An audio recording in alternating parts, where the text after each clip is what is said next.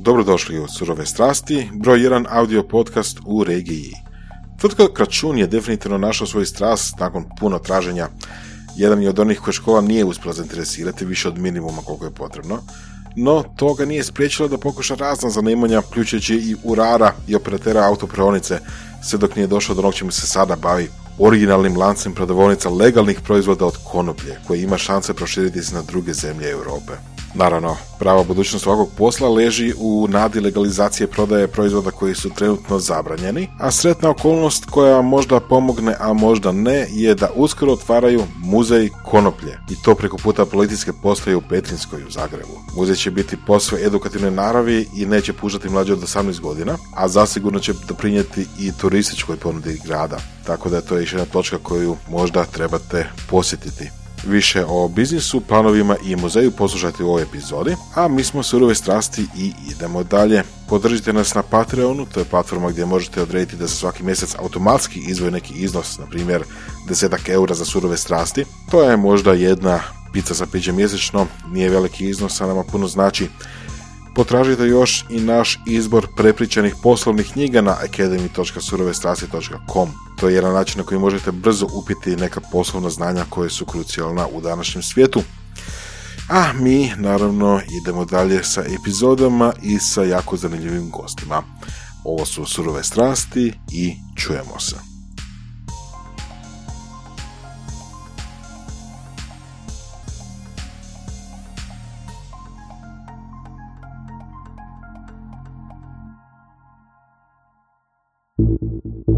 Ovo su surove strasti. Evo nam u gostima gospodina e, Kračuna Tvrtka. Zdravo. Bog, kako si Tvrtko? Izrazito dobro. E, inače, ovoga, e, Tvrtko je već bio u Nominis podcastu i sad ga zovemo da popravi dojam u surovim strastima. može. može, može. Evo, hvala ti puno ki si došao na gostovanju, onako u zadnjih e, mjeseci nešto ovoga, e, si napravio jednu vrhunsku gerilu i tu si u biti trigerirao ono moraš ispričati tu priču u surovim strastima, makar ti imaš izrazito osebujan život, ali ovo što si napravio ovoga nasuprot Petrinske baš u sridu. Respekt, respekt. Stvarno respekt. Uh, imaš dobar sales mindset, uh, marketing mindset. Uh, daj nam malo za početak prije nego te predstavimo onak kak si došao na ideju da to napraviš u Petrinskoj. I reci što je to. Da, pa evo, čisto za slušatelje, znači otvaramo Cannabis Museum. Što se tiče same Petrinske i pozicioniranja takvog tipa muzeja, znači nasuprot samog MUPA, Eh, evo mogu reći nije sad da smo mi imali nekakvu namjeru jel ono da smo baš tražili ono izričito tu slučajno se poklopilo a? slučajno se poklopilo tražio sam veći prostor uh, da je baš u centru grada znači da vrvi tamo i od Airbnb-ova i od samog ovoga tog turističkog dijela. Ovaj jednostavno ono zgrada je predivna svi zidovi su montažni znači možemo sve razvaliti što smo i napravili Ovaj, tako da onako možemo apsolutno modificirati sve našim potrebama. Znači da smo uzeli bilo kakav prostor recimo u centru, ono, u staroj jezgri, nema tam da, nema znači, da, ne, nema mogućnost ono takve modularnosti kao što smo našli ovdje. E, mislim, naravno, ono, mi smo samu poziciju iskoristili ono marketinški, jer to je baš bio onak dobar PR, PR potez. I eto, dosta je odjeknulo. E, zapravo mogli i više, dobili smo neke pozive i sa RTL-a i tako dalje, međutim kak ti novinari sve je super, sad on mora snimiti reportažu, mi dolazimo za sat i pol, Rekao, mislim, ono, žice još vire iz zidova, nemate sad još šta snimati, mm. ono, i glupo mi uopće da se stvara sad ta percepcija kako to izgleda, zapravo tak ne izgleda. Plus još htjeli su staviti nekakve govornike koji možda nemaju veze s nama, a u ovoj branši već nekoliko puta sam se opekao ono kroz medije i kroz dnevnike i šprajcu i tako dalje di dodatni govornici u nekakvoj reportaži onak stvaraju možda nekakav negativni kontekst koji ja ovdje ne želim. Mhm. Imaš neki primjer, evo, evo, ja bih volio to bolje razumjeti. Što znači onak neki govornik unutar iste reportaže stvara negativan efekt? E, Pa znači mi ako pričamo o kanabisu, e, pričamo o svim vrstama i podvrstama. Znači ono što ne volim, e, makar je to ulični naziv, e, ali on dolazi iz nekakve druge sfere, je sama ta riječ marihuana. Znači koja i dalje u ljudima koji ne razumiju možda industriju... Hoćemo pričati o toj riječi baš. E, možemo.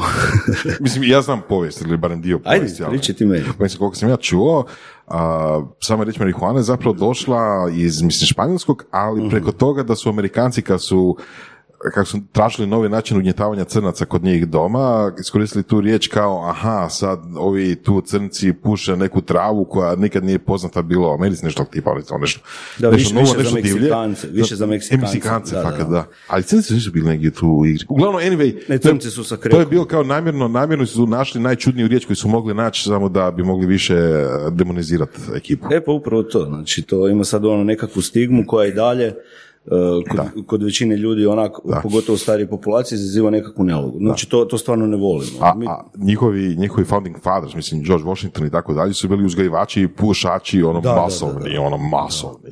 Da. E, tako da evo, cool, e, veselimo se, znači mi smo još uvijek u trenutno, evo sad je sredina desetog mjeseca, u fazi e, radova, sad nam izlazi uskoro 3D model cijelog muzeja e, po kojoj ćemo raditi unutarnji dio, znači hodogram mislim da smo super razvili, znači počinje sa morfologijom, znači kad uđete u muzej, e, ono, upoznajte se sa samom biljkom, sa podjelom pod- podvrstama i tako dalje, znači raščlamba, znači cijela morfologija biljke, onda idemo u njenu bogatu povijest, gdje isto imamo raščlambu po kulturama, završavamo na recimo uzgoju, uzgoju danas i onda se selimo znači na prvi kat gore po stepenicama, e, gdje su tri zasebne prostorije, svaka će biti tematski obrađen. Znači imamo jedan e, pod navodnicima rekreativni dio, e, u pravilu ga ne mogu tak zvat, makar i dalje najviše ljudi je zapravo upoznato upravo sa tim dijelom, puno manje sa nekakvim medicinskim benefitima.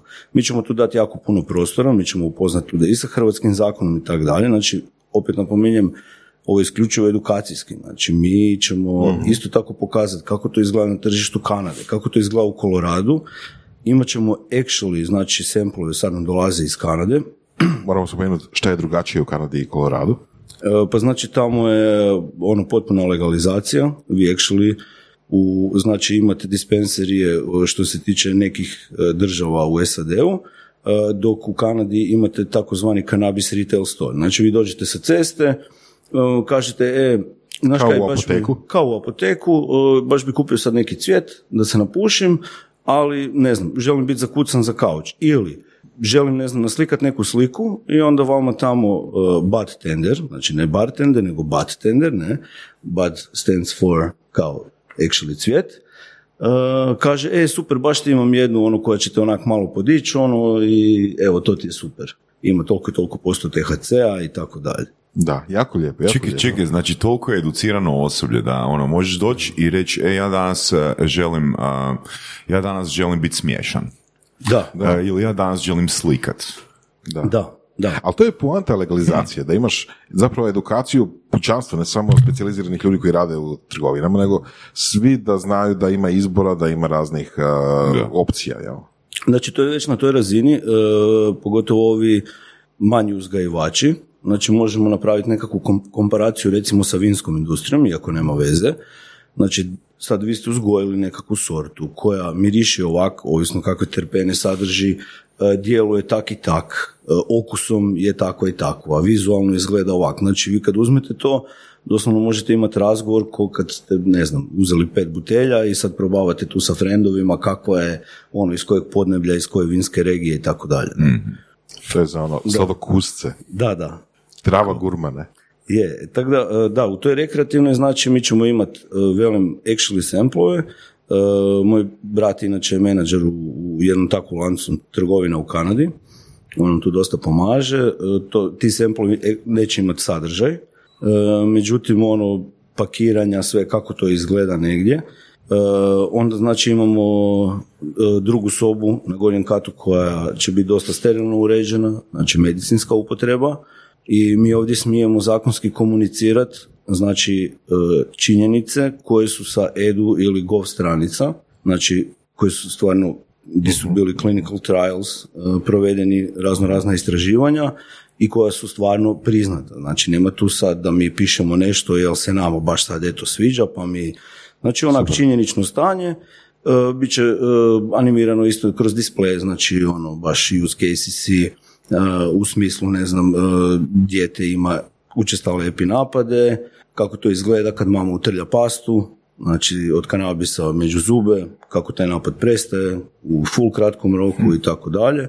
I treća soba će biti zapravo sve ostalo, znači tu završavamo priču muzeju, sve ostalo znači di je tu budućnost, znači tu dolazimo do razno raznih e, materijala, od hemkrita do prehrane, imamo cool proizvođača ovdje u Hrvatskoj, actually, u, koji su primili investicije, koji su radili pogone u suradnji sa Kanadžanima, e, možda evo vi ni ne znate ili slušatelji, imamo ogromnu proizvodnju tu. Znači tu idu neke stvari ono za mass market, za američke, e, za bože, za američke, za njemačke lidlove, znači takve stvari se na primjer proizvode ovdje. Kad kažeš za lidlove, to je znači nešto masovno korišteno. Pa da, mislim. Koji su primjeri toga? Pa primjeri toga su ulja, znači brašna, proteinski prahovi za sada. uh Možda zvuči ovako lame, ali to je isto Mislim, zvuči lem. To je... Pa mislim, s obzirom se prije par godina nije smjelo ništa. Da. I to je napredak. Da, nije se smjelo ništa, to je zapravo smjelo se koristiti ovoga samo sjemenke, sad se može koristiti kao cijela biljka. I dalje su tu neke stvari u sivoj zoni. Da. Ajmo reći malo o tome, o, o jel, legalnom stanju kod nas i u Europi. mm Što se zapravo može u Hrvatskoj, što ne može? Mislim, doćemo do toga kako to izgleda u praksi, ali recimo u trgovinama su već dugo sjemenke iz konoplje kao proteinski nekakvi jela nadomjesci mm jel komponente, pa onda recimo sad nedavno se počeli pojavljivati u specijaliziranim duše trgovinama, jel tako, ulja od kanabisa. Tako je. Um, ok, zašto i kako se ta ulja sad smiju prodavati, a prije nisu smjela? Pa da, evo, to je dosta velika zavrzlama. postoje ne mogu reći, ajde, mogu reći zapravo neki dijelovi koji su još uvijek sivilo.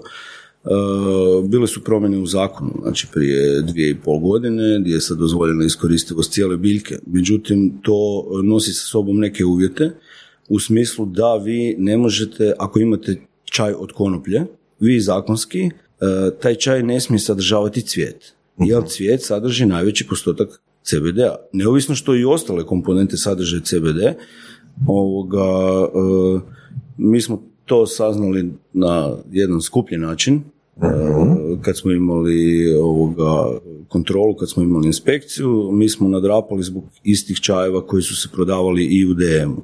Hm, zanimljivo. Da, doduše mi smo rušili taj case na sudu, uh-huh. kazne 60.000 kuna, nikad nismo tražili povrat e, toga, mi smo morali znači to zbrinuti, niko nam ovdje nije htio zbrinuti actually tako opasan materijal poput jednog čaja od konoplje. Strašno nego smo e, morali to sve slati u Beč na spaljivanje, mislim ono po kilogramu i tako, ono, dosta veliki troškovi. A u DM-u su ostali ti čajevi? Ili su Jesu, jesu, jesu, samo je nešto korigirano malo ovoga etiketa. Cijena, cijena je korigirana. 50% ok, znači priča si o CBD-u, ali sad recimo danas, mislim ne danas, ono, kad sam bio zadnji put u takvoj specijaliziranoj trgovini, Dobro. a, ima baš u etiketama, u natpisima, ne znam, CBD ulje, ne znam, nešto.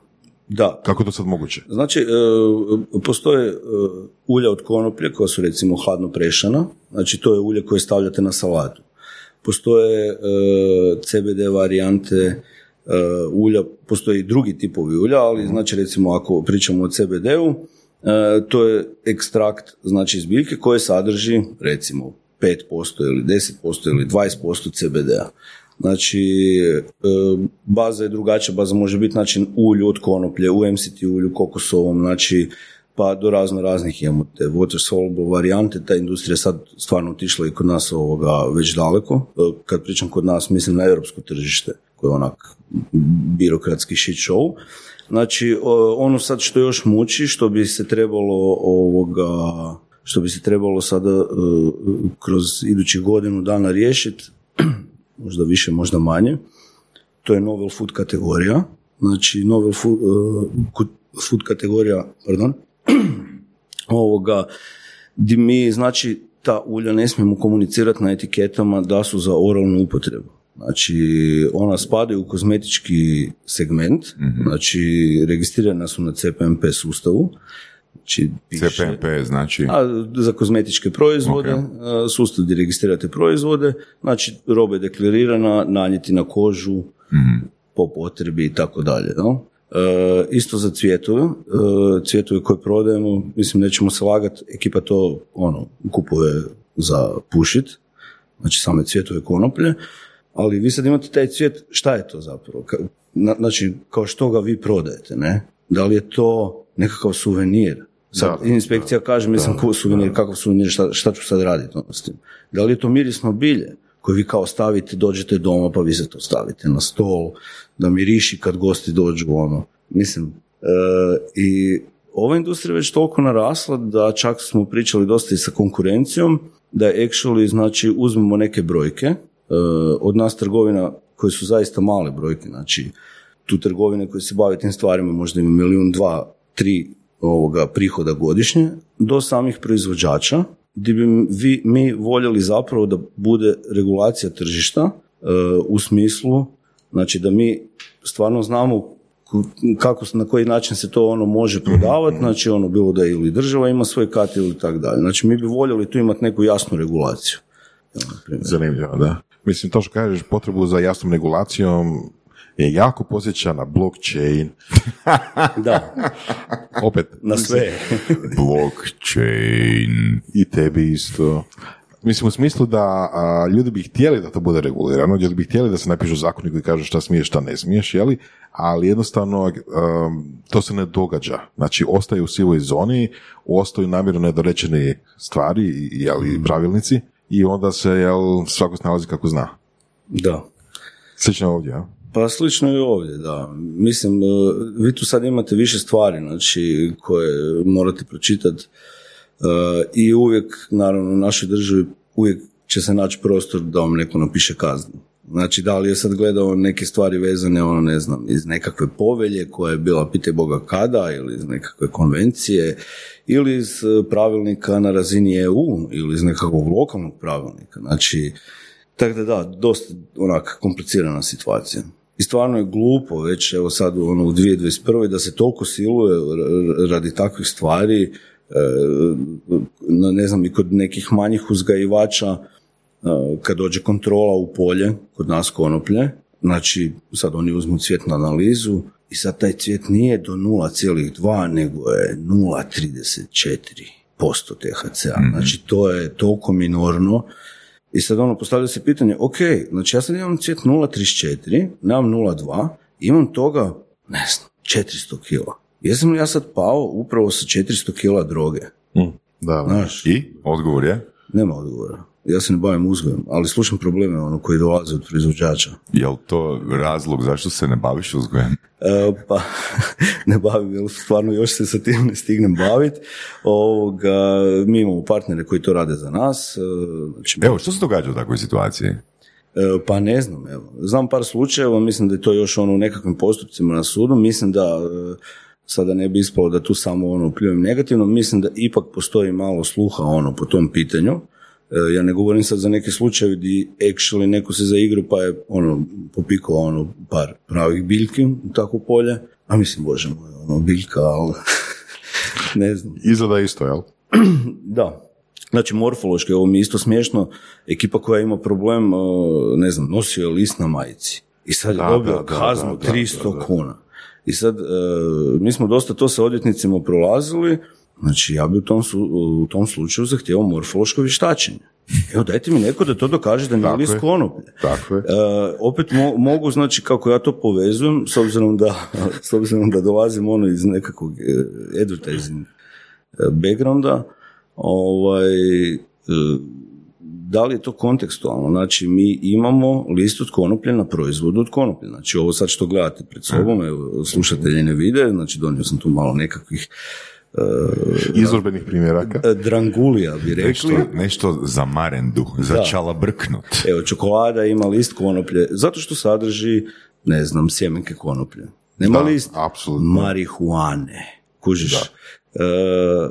da, mi sad, evo, baš sam pričao, imamo kampanju gdje smo obljepljivali taksi vozila e, sa, sa jednom tvrtkom Flaster. E, uglavnom, oni su se isto htjeli osigurati, njima je to isto novo, znači da neko ne dobije tu e, po, po lampi. I sad ja sam molio, znači, ok, ajde, sad ćemo, oblijepit ćemo sva vozila onak sa hrpom lišća, ali ćemo u svaki list napisat ovo je list konoplje. Znači, pored svakog lista malim slovima piše ovo je list konoplje. Znači, čisto onak, eto, da neko ne bi došao na krive ideje. Da. Mislim, ok. Um, jedna stvar je to. Druga stvar je, recimo, ja sad držim čokoladu sa konopljom um, u ruci. Hvala na lijepom poklonu. Tu su neki kolačići, o njima ćemo kasnije. Ali, slušajte, ja samo opisujem. Znači, evo, držim čokoladicu u omotu u ruci i sad prva stvar gore na vrhu piše euforija. E, Da, to je, to je brand. To je jedan proizvođač iz Češke. Jako veliki. Da, mislim, hoće reći, znači, ono, ipak, ipak malo vuče na nekakvu, jel? Da.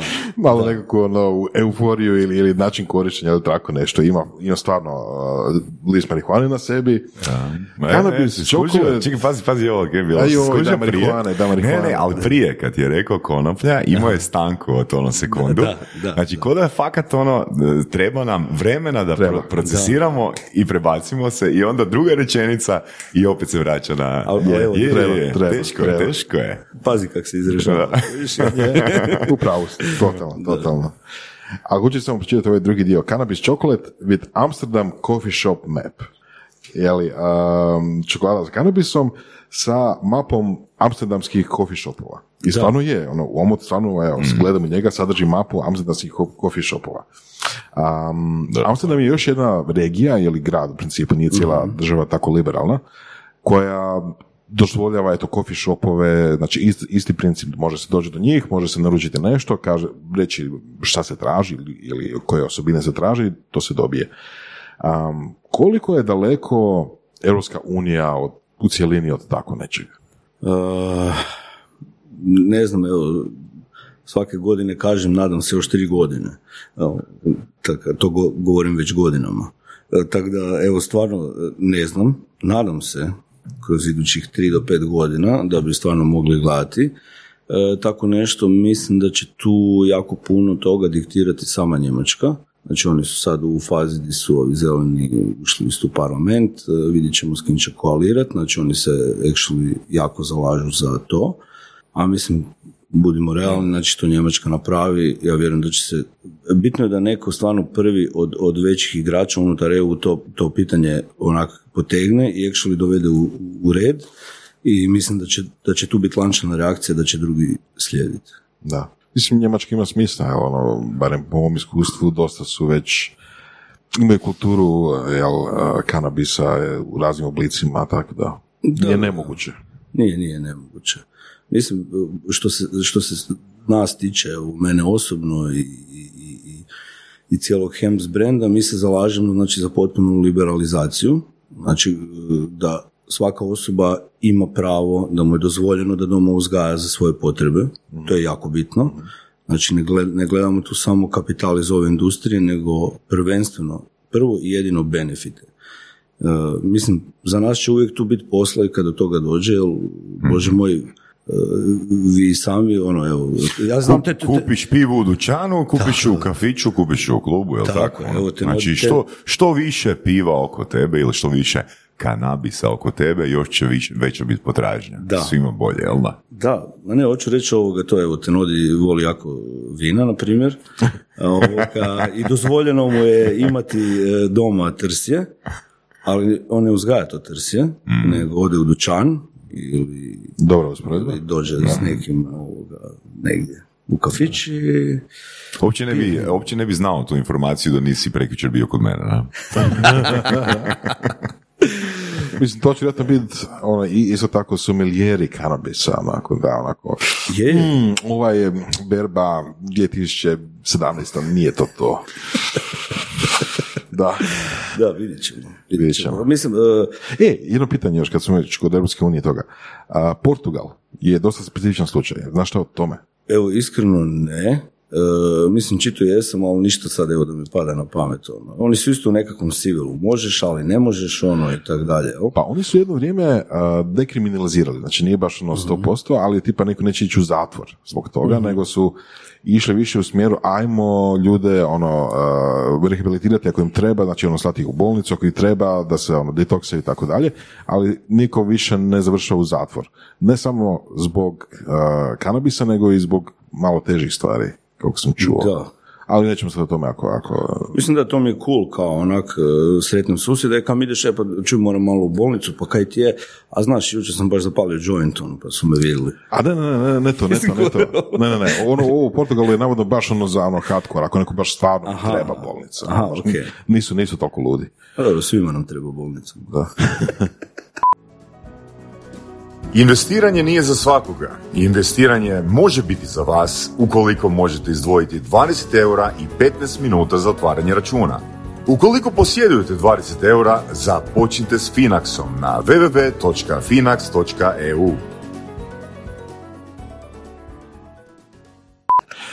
Da.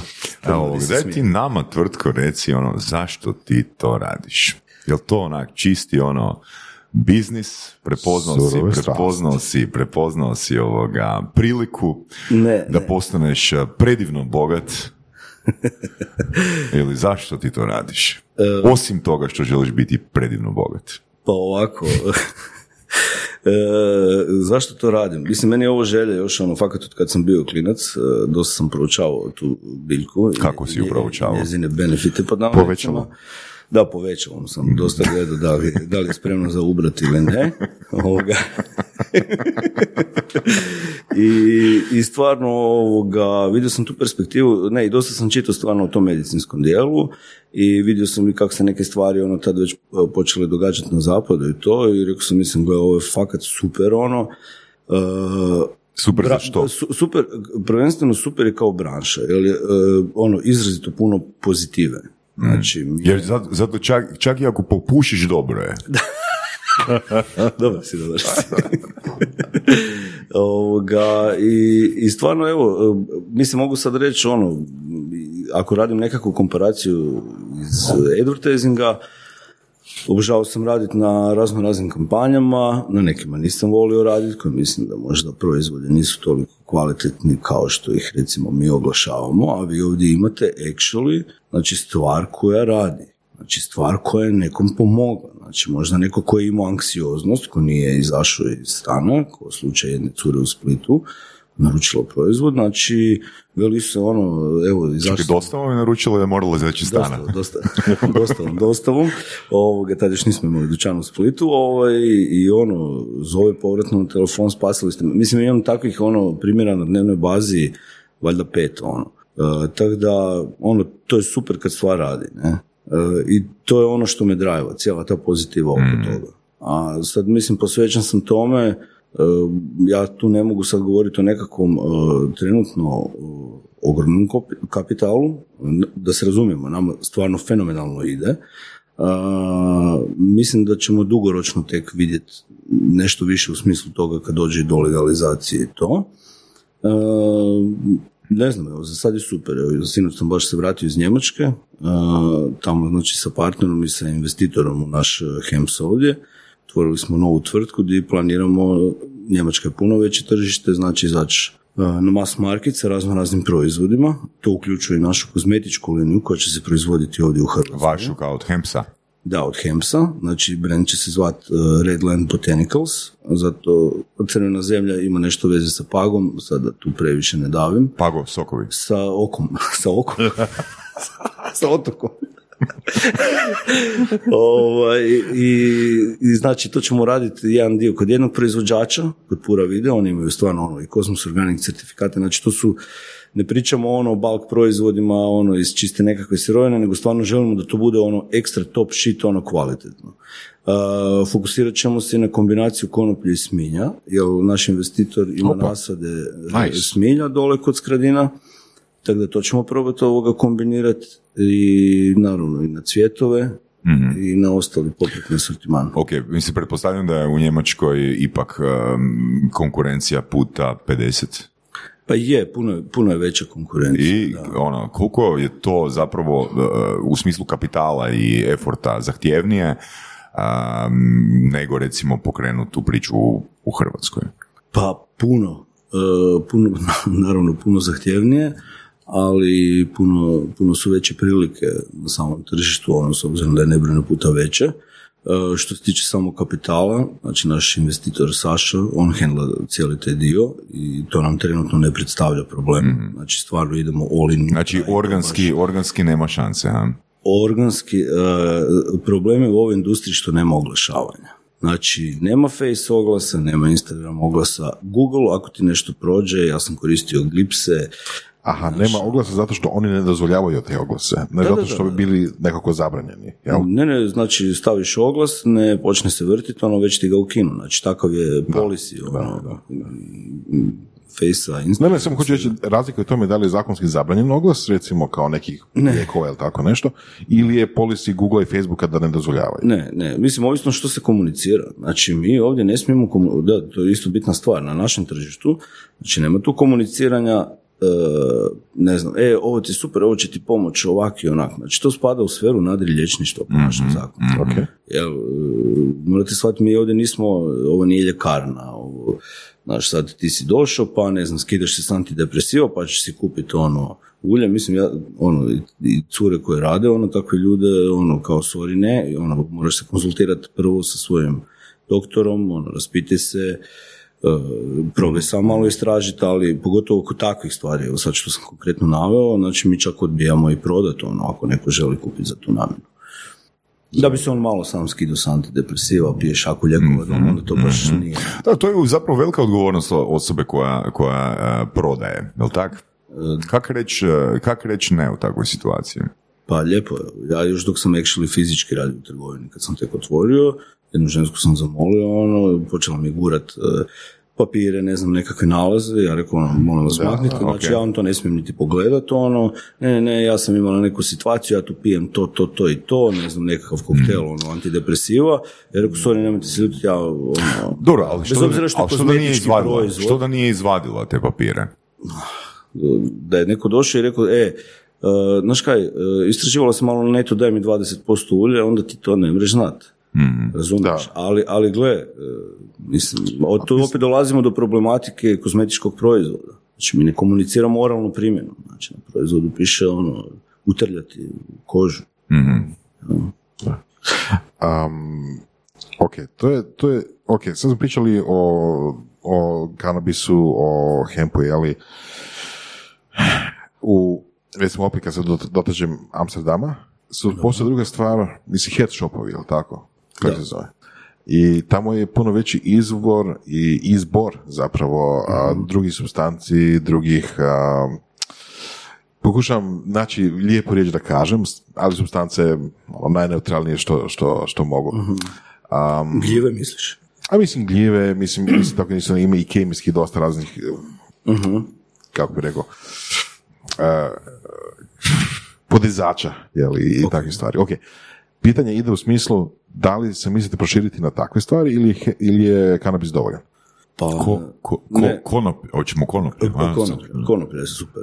Ovoga, e, ne, mi smo trenutno fokusirani samo na konoplju. E, Ja jako puno pratim e, što se događa na vanjskim tržištima, e, pogotovo za neke trialse koji su odobreni e, na zapadu, ne svugdje. Znači, ja pričam sad o liječenju depresije sa MDMA-om, e, ili o liječenju depresije razno raznih stanja sa gljivama.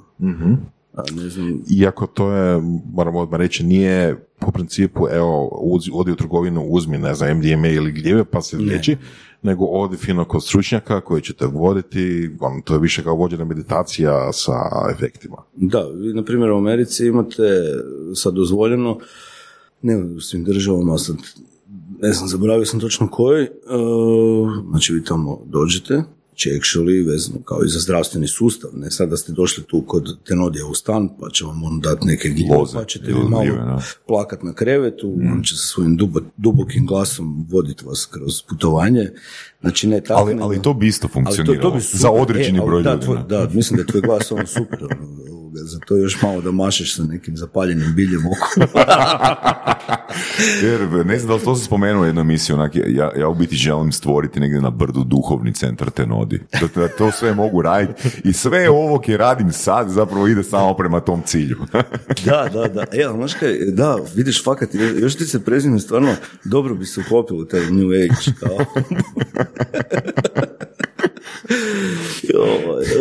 E, da, uglavnom ono, mislim, to je cool i sad vi već imate tvrtke znači, koje proizvode te gljive e, i dosta su aktualne ovak, ajde, Voras prati i kripto, ali ono, ne znam koliko si malo gledao za shroom stocks, ono. Površno. Površno? Pa pogledaj, super im ide. Da. da. Ovaj, Što su shroom stocks? E, Pa znači to su tvrtke koje se bave uzgojem takvih gljiva, imaju razno razne dozvole, licence za tako nešto raditi od strane države. I znači sad kako se kuha da će mm, se i te stvari legalizirati u nekakvim određenim mjerama, naravno da cijene dionice idu gore. E, super su, znači, ako pogledate dokumentarce na tu temu, i kako to actually izgleda, vi imate, na, znači vam to ne pričam sad o klincima, ne znam, 18 Da, da, godina, da, pa on da. je tu, ne znam, naručio mi cijeli uzgoj si gljive, pa sad će to pojesti sa prijateljima i ne znam kaj. Pričamo o ljudima, ono, 57 godina, koji je zadnjih 10 godina u depri. On dođe kod e, terapeuta, znači on ima cijelu seansu, znači pojede gljive, e, legne se na kauč, e, pa malo plaće, pa ovo ono. I stvari u tome što to nisu repetitivne seanse na način sad ideš ti sutra opet ili ideš za tjedan dana. Znači ti sad tu good, ono, idući tri mjeseca, pola godine. Da, da, da. da. da, da. Znači jeftinije je.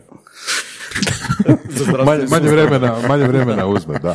Ali, ali fakat, uh, gledao sam neke dokumentarce, ima i čak i podcasta na internetu na tu temu. Uh, stvarno, ne samo da funkcionira, nego se ide prema legalizacijom. Američki ono FDA je ono, ok, nije baš ono na pragu toga da će sutra biti legalizirano, ali je, ne znam, već onaj koji ima na clinical trials, na stage prvi, drugi, treći. Mi smo sad na drugom od trećeg, da to bude ono kao posve legalizirana terapijska metoda. Kao ono, legit zakonski. Super stvar, Da. super stvar. Jesi probao? Jesam, da, jesam. Super stvar. A ne, mislim, e, e, je, probao sam davno prije, ovaj, mislim da za tako nešto čovjek stvarno treba biti e, ono, spreman možda imati nekog kraj sebe, nije sad to ono, da će ti popiti tri pive sam sa sobom, karikiram. Zašto samo tri? Pa ne znam, trudim se biti pristojan. Dobro, onda vam je zapravo strategija u uh, Njemačkoj, s obzirom da nemogućnost ovoga oglašavanja, ok, uh, nasuprot svake policijske uprave uh, puknut muzej. Ne, ne, ne, imamo tamo, e, fakat imamo super ljude, znači e, investitor je dosta povezan sa razno raznim distributerima, gdje možemo stvarno s njima direktno ovoga dogovarati e, da se uđe u neke veće lance tako dalje. Još je sad rano govoriti, evo, ali opet sad letim gore za deset U dana. lance, trgovačke lance. Da, da, da. Kao, uh, kao ovoga, pozicionirati proizvode ili otvoriti poslov... uh, Ne, ne, ne, kao pozicionirati proizvod. Znači, iako, polici, iako, ćemo, da, da. iako ćemo mi e, otvarati svoju trgovinu, ali prije ćemo krenuti sa distribucijom. Ok. A, mislim da smo pred par mjeseci pričali uh, o opciji franšiziranja. Jesmo, da. I uh, je li to i dalje opcija ili... Ah, pa i da i ne. Znači, kad smo mi zapravo krenuli tražiti partnere, znači ko bi actually po nekakvom našem guidance preuzeo ovaj dio, Uh, u izrazito puno slučajeva smo imali nekakve ono totalno bezvezne glupe upite gdje je sad neko je tu sišao sa broda uh, ne znam dvije godine Je li to metafora? brodu. Je li to metafora? Svi su... nije Neko je na šempu ne, ne, ne, mislim, sišao iz broda. ne, sad da ne bih mislio da, da, da vrijeđam, nego e, ljudi nemaju percepciju. Znači njima je ta branša cool, ne znam, on puši travu e, zadnjih 7 godina, zadnje dvije radi na brodu i sad je on vidio da smo mi tu krenuli, zove i on bi baš otvorio franšizu, ne znam. Dobro, i koja je sad razlika između tebe i njega? a razlika zato što ja kažem ono koji su inicijalni troškovi, znači samog i, e, i opremanja E, Čak ovdje ne pričamo o prodaju licence, znači da se koristi sam e, brand, nego ono inicijalna, inicijalna narudžba robe, koliko košta opremanje poslovnice i tako dalje. I onda mi neko kaže, a Isuse, pa dobro, ja, ja imam 5000 eura, mislim, onak. E, Nemaju ljudi percepciju, ono, dobro, koliko te to- neke stvari košta. onda nemaju percepciju o nikim drugim stvarima, mislim, ono, Vrlo vjerojatno. više bi koštalo da uzmem bilo što drugo. Da, Da. vrlo vjerojatno, tako da odlučili smo ipak ono, imati u svojem vlasništvu i nekak handle to na taj način. Kako se uklapa muzej u jel, poslovni model? Pa muzej se uklapa apsolutno super u poslovni model, jer mi imamo dosta jak community, znači oko samog Hemsa i kanabis kluba kojeg smo pokrenuli i mislim da ćemo s ovim zaokružiti cijelu priču i da ćemo uspjeti gurati taj edukacijski dio i rušiti nekakve stigme koje tu postoje ono izrazito dugo, nekoliko desetljeća. I mi actually smo raspoloženi, e, znači i mi ćemo slati upite i prema samom MUP-u, znači mi sad tu nećemo pričati samo o nekakvom šarenilu i sve to cool, mi ćemo pričati malo šta znači dugotrajna upotreba toga, znači kad ti svaki dan pušiš 20 godina, nekom to paše, nekom to možda ne paše, Da. e, o realnim problemima, znači poput e, anksioznosti, ne znam, možda nakon preduge konzumacije i tako dalje, koje ljudi stvarno imaju, nećemo se bullshitat, ne? E, znači, to stvarno želimo raditi i sa nekim institucijama. E sad, e, tu ovo tržište e, i naši kupci, i ljudi koji su konzumenti, ovoga, nisu baš najbolje reagirali na to, jer mislim, ono, kao policija sad tu globi nekog za jedan joint i to, sad ćemo mi tu kroz muze, ali mislim to je realno stanje stvari. Mi želimo stvarno dotaknuti ono, onu zadnju gospođu koja živi, ne znam, na obrancima dinare, da, ono, da vidi koji su benefiti od toga, možda ono, da si pomogne s artritisom i tak, karikiram. Da. Um, ok, sad je pitanje opet kako to iskomunicirati jel, što široj publici. Jer... a, Gospođe Dinare. gospođe Dinare, Kako ju zahaklat, kako doći do... Poslat ćemo je obljepen taksi. da, da, to, to će, počatat ćete i u taksiju. Da, da, da. Um, ta nekakva uh, stigma u starim generacijama je dosta duboko korijenjena, mogu primijetiti. Mislim da se složi jel, s time. Da, apsolutno, da. Ali opet u onim najstarijim generacijama znam da mi je pričao uh, tata da je tamo gdje je živio njegov tata, znači djed moj, je bila konopljara, odnosno uh, tvornica da. u Slavoniji. Da, da, da. Tvornica u kojoj su doslovno radili uh, platna materijale od konoplje. Mislim, ako se sjećam nekih dokumentaraca, Trabant, onaj automobil iz Njemačke, je rađen od bioplastike koja je rađena od konoplje opet. Znači, opet, znači, generacije dvije, tri iza su bile upoznate sa industrijskom konopljom. Mislim, Čak po njegovim pričama. rekao. Čak, čak si puno i rekao. Na primjer, od mog tate cura, Da? ovoga, e, ona e, je radila još kad je bila puno mlađa A jel? baš tamo, da, tako da nije sad to da su dvije, tri generacije. Znači, Jugoslavija je bila ogroman proizvođač konoplje. Ogroman. Da? Da. E, nisam znao da je baš tako veliko Da, bilo. i ovo sad što spominješ ovoga za materijali dan danas, znači vi imate užadi uh, znači koji nisu recimo od nekakve sintetike ili nekakvih polijesterskih materijala, znači koji se rade od konoplje. Mi actually, znači za naš muzej, našli smo sad neke stvari za, za raščešljavati za raščešljavat ovoga, uh, znači samu stabiljku, zaraditi vlakna i to ćemo imati ono cool radionice koje će biti recimo možda na dvotinoj bazi gdje možeš doći tamo i napraviti recimo svoj konop, ali to će biti cool. Znači ono, uh, to plus znači još sad ovaj dio i od biomase, znači što ide što je zapravo ta biljka je 100% iskoristiva, znači vi kuću možete napraviti od toga, znači sad se ide to dosta u taj hempcrete, znači gdje vi kupujete gotove blokove, na primjer, kod nas ekipa još radi, ima super ekipa jedna iz biobloka, m, koja sad baš i gradi jednu kuću u Petrinji, na temu toga zovu ljude da dođu pomoć, onak, to je cijeli, cijeli community u toga, dok imate sad već i velike firme koje se profesionalno bave. Neko od nas, na, Znači hempcrete kao konkret, odnosno kao Tako, beton, jel? tako je. u kojoj su umješane vlakna od konoplje. Tako je. I to je full zdrav, znači prirodan je materijal, Cjenovno? e, cjenovno je puno jeftiniji.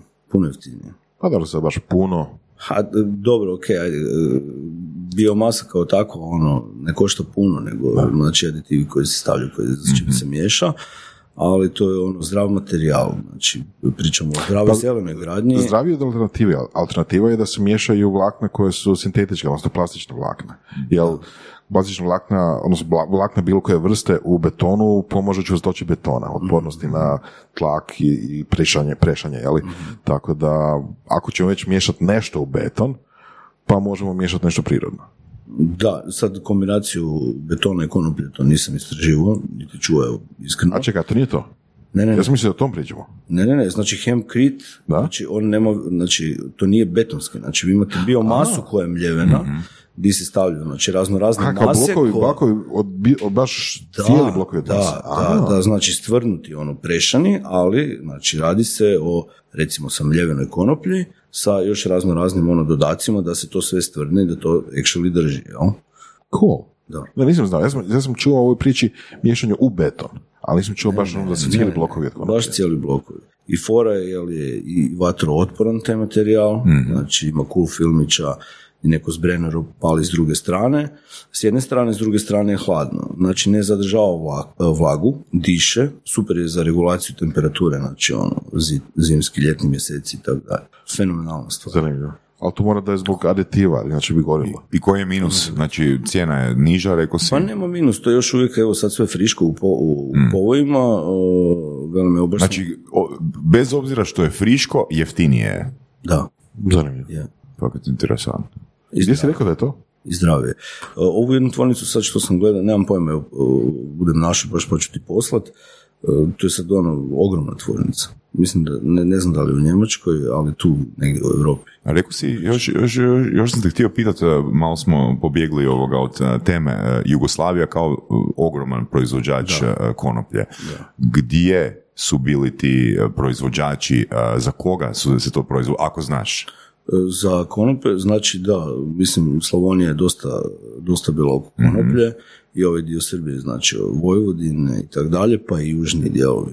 Znači juge i Bosna dole i tak dalje. A u koje svrhe? Eh, Je li to bilo za strano tržište, je li to bilo za domaće potrebe ili za što? Da, ne znam, ono, bilo i za Pa mislim da je domaći. Mislim, koliko sam ja čuo, konoplja se koristila u principu za platna, recimo, za one jutene vreće, znaš, gdje se krompir uh, nosio i takve stvari. Pa onda, recimo, za užad, za brodove Da, i da, takve da. stvari. To je bio prije dolaska plastike. Znači, ono, tipa plastika je uh, industrijski preuzela to i naravno se cijeli taj nesretni slučaj sa ono, legalizacijom, odnosno kriminalizacijom. Ali u principu prije plastike se koristilo za sve i svašta. Papir je bio rađen od konoplje. Da, da, da. Da, puno je bilo primjera. Ju- uh, draft US Constitutiona je napisan na papiru od konoplje. Opa, nisam znao. Mhm. Cool fact. Da. I onda, ne, par sto godina kasnije, Ne, i, I da, još isto zanimljivo, znači na ovom uh, Gutenbergovom stroju, uh, znači prvo je otisnuta Biblija, jel? Mhm. Prvih, ja mislim, 30 primjera koji su zašli su bili na papiru od konoplje. zanimljivo. Da. Fora. Tako da, eto, čisto za uh, ekipu uh, To je vrlo, vrlo informativna epizoda do sad. Sad možemo zajebat, na? da, dosta smo ovoga, to dobro ovoga. Jel ima još takvih fun faktova? Pa ima, da, ali to ćete morati uh, pogledati u našem muzeju. Ok. E, znači, ako se zaposlim u, u MUP-u, onda imam gratis ulaz. Apsolutno. Ali to je bilo izo dobra fora. Ja, da. Uh, pa je, mislim... Kad ste smišljali tu bazu? uh, Samo je došlo, ok. Pa ne, mislim, ja sam to napisao ovak. Gle, dosta sam razmišljao, stvarno mislim, mi želimo dati činjenice. E sad, da li se tu stvarno neko, možda iz Ministarstva zdravstva, DRMRSC, uh, možda našao ugroženim ili prozvanim, uh, s obzirom da jedan tvrtko bez formalnog obrazovanja takvog tipa zove tu nekog na edukaciju, ko kao actually je prošao formalno obrazovanje, pa zna više, by the books. Naš, to je sad dosta catchy bilo. I? Te, te, Jel se dogodilo te to? izjave. Pa nije se dogodilo, to sam se ja razmišljao. ono. Meni je to bilo cool, zašto ne? Ono? Znači, mislim, pa s tim ćemo i rušiti ovoga uh, uh, nekakve indoktrine, ono, koje, koje su već dugo tu. Upravo to, da ljudi, znači, koji donose nekakva mišljenja ili zakone, da dođu vidjeti kako to actually izgleda danas i ono, Da. Da, sad su, super da si to spomenuo, u biti a, znamo se neki godinu i nešto ovoga vremena i onak nikad nisam zamišljao kao osobu bez formalnog obrazovanja, dok nisi napisao. Da. Znači, ono, ti si završio trogodišnju školu. da. Bio si onak a, ljeno đubre na, za učenje. Znaš apsolutno da, apsolutno. Vucibatina, ne? Je, je, Čak je. si pro, pokušao neki faks upisati, ali jebi ga, ono. Ma da, upravo sam da. Znači, ali ti si zapravo savršen primjer koliko čovjek ono može ovoga puno naučiti, duboko ući u određenu tematiku ako postoji vrijednost. Jednostavno onak imao si loše učitelje u srednjoj školi. Nije do tebe, nije do tebe, nisi ti bio ljen, nego oni su bili toliko loši da nisu mogli u tebi pronaći motivaciju, potaknuti motivaciju da neke druge stvari naučiš. Pa gle, sad ne znam. Mislim, bio sam... Navedi dosta- njihova imena i prezimena. Mislim da nije do njih. Ja sam bio dosta problematičan i ovoga, tak da, Neće krajem, krajem osnovne, da, ovoga, jednostavno, kad sam pričao malo i, i sa tatom, rekao, znaš, kaj, ja ne bi u srednju. da, upisat ću se ono, bilo kaj, tak da, evo, danas mi nije sram, imao sam, imao sam malo ovoga, išusa kasnije, e, kad sam završio tu srednju školu, koja je zapravo dosta smiješna, znači. Ko je to? Ko je to? Ba, ba- ba- bačvar ili što? Da, da, da. Kuhar. Fino Mislim ne da omalovažavamo Da, ikog, da. nego ono, ko je? Ko Ne, je ne, ne, za instalatera grijanja i klimatizacije. Ok. By the way, Zašto si to- to, zašto to, super lo. E, zašto sam to odabrao? Pa pričao sam dosta, velim tada sa ocem, ja sam bio totalno ne- nezainteresiran. Uh, makar, ajde, imao sam koliko toliko, ono, fakat dobre ocjene. Stvarno jesam, u osnovnoj. Dobre Ali- znači tri. E, da. vrlo dobre, vrlo Ok. dobre, vrlo dobre ocjene. E, međutim, ono, u, tam, u to, tom periodu, ono, stari rekao, znaš kaj, ba, da, ok, ako se tebi ne da, možda je fakat bolje da upišeš za NATO, ono, gle, klima je sad, ne znam, kaj je to bilo, 99. 2000. ne znam, kad sam krenuo ovoga, e, to će ti biti cool, znaš, ono, ako ti se ne da ovoga baš e, učit, e, ići e, formalno se obrazovat, znaš, ono, sa takvim zanatom ćeš uvijek, ono, kao, moć imat novac i to. Međutim, ja to nikad u životu nisam radio. Tako, ne- Našao si bolji posao. Da, mislim, znam odzračiti radijator, evo. To mi je, to, Ok. to je jebeno. Dobro za znat. Evo stavit ćemo ovoga... Ako pre- ako netko ikad pita Da. ovoga, koga možemo preporučiti. Eto, ovoga. Jel to- jer, jer, jer, jedanput smo jeste napisali to učili na trećoj godini ili...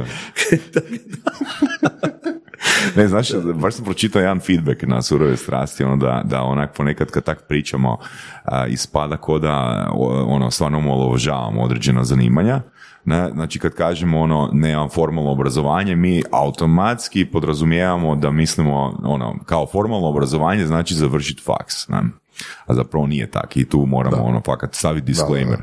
Um, tu- ta struka, to je taj zanat, u biti je izrazito dobro plaćen, vrlo, vjero, vrlo vjerojatno i bolje plaćen nego 60% ovoga a, Fakultetskih. fakultetskih ovoga zanimanja. da. Tako da, Ajde, izvukosić. A, ne, ne, ne, samo sam htio, sam sam, ne, ne, sad, sad se izvlačim ne u ovoj epizodi, nego u svim epizodama. I za sve epizode.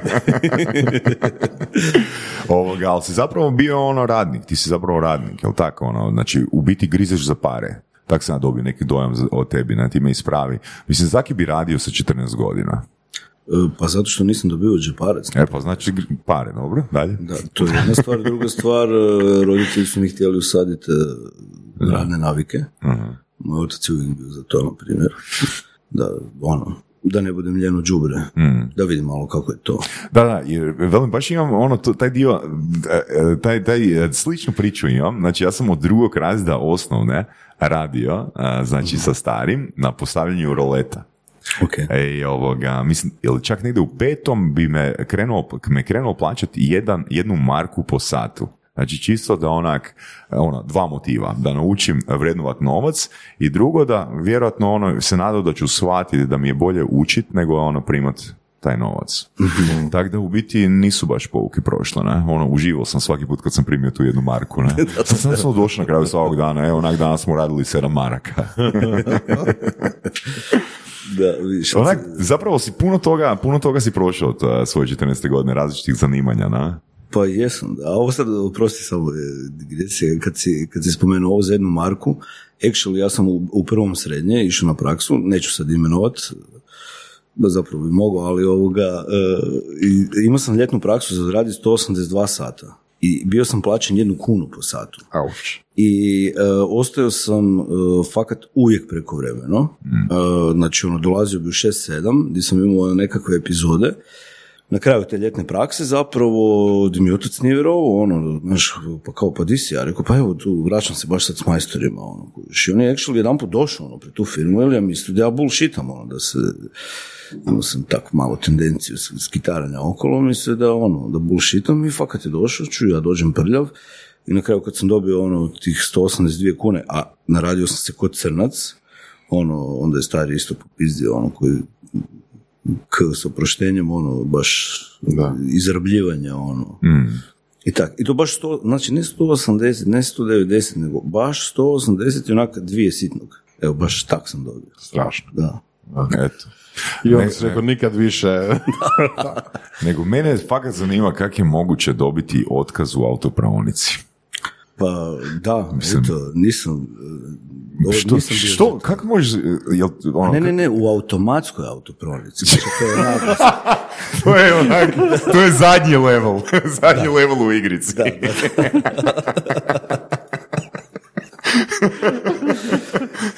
Što prethodi dobivanju otkaza u automatskoj autopravnici?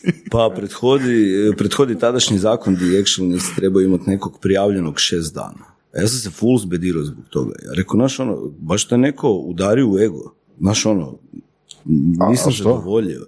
Pa e, oni su ti na toj jednoj autopravnici gdje sam radio, znači svakih, ja sam tad imao 18 godina, možda nepunih završio srednju, oni su ti stalno tak klince, ono, poput mene, znači ono, stalno traže radnike, naš, ono, valjda nikad ne mogu naći nikog, i nakon šest dana kužiš, e, dođe drugi radnik, tebi kažu, ono, nisi zadovoljio, jer onda kužiš, nema prijave, ne Svaki šest dana su mijenjali radnike. Da, Pa dobro, pa nije baš tako lako naći radnika. Ili je? tad je bilo, ne znam kaj je to, 2003. ono, 2003. četvrta, ono. Gle, ove mlađe uvijek naš, ono, neko ko će ti doći, ono, odradit, kužiš i stalno su ti tak šaltali, svakih šest dana, ono. Ali kužiš, naš, ono, glupa, ja, ja sam to tek kasnije, ono, skužio, ono, kad sam pričao i s tim kolegom tamo, ono, koji Jesi ti platili dana? E, znaš kaj, mislim da jesu nešto Više od smiješno, 182 ma kune. Da, ne, ali da, nešto, ono, nešto, ono, tog tipa, ne znam, ono, znaš, 250 kuna, ono, znaš. E, nisam zadovoljan, znaš, nema prijave, ono, nema bruta, Mhm. ono, i to je to. Mislim, ono, e, to je, da, ali što znači nisam zadovoljio? Jesu bili malo barem specifični? ne, ne, ne, kao, ono, mi tu vidimo da ti nisi za to, ono, i tako dalje. Onak, jednostavno, ono, ne možeš podnijeti taj level odgovornosti. Da, to mi je teško Kužim, bilo, stisnuti tam gumb i čekat ono. Tako da dosta, dosta loše i ono, to te istučiti ego, naš, mislim, naš, ja sam tam dizao u šestu jutro, baš tad je bila zima i bili su minusi, ono, ti dođeš u šestu jutro, obučeš gumene čižme i prije nego što pustiš u pravonu auto, moraš ga proći malo sa minivošem, ja. I onda stojiš na zaleđenom i onda periš minivošem i onda te minivoš ono potisak od pelja dva metra dalje, gdje se skližeš u gumenim čizmama.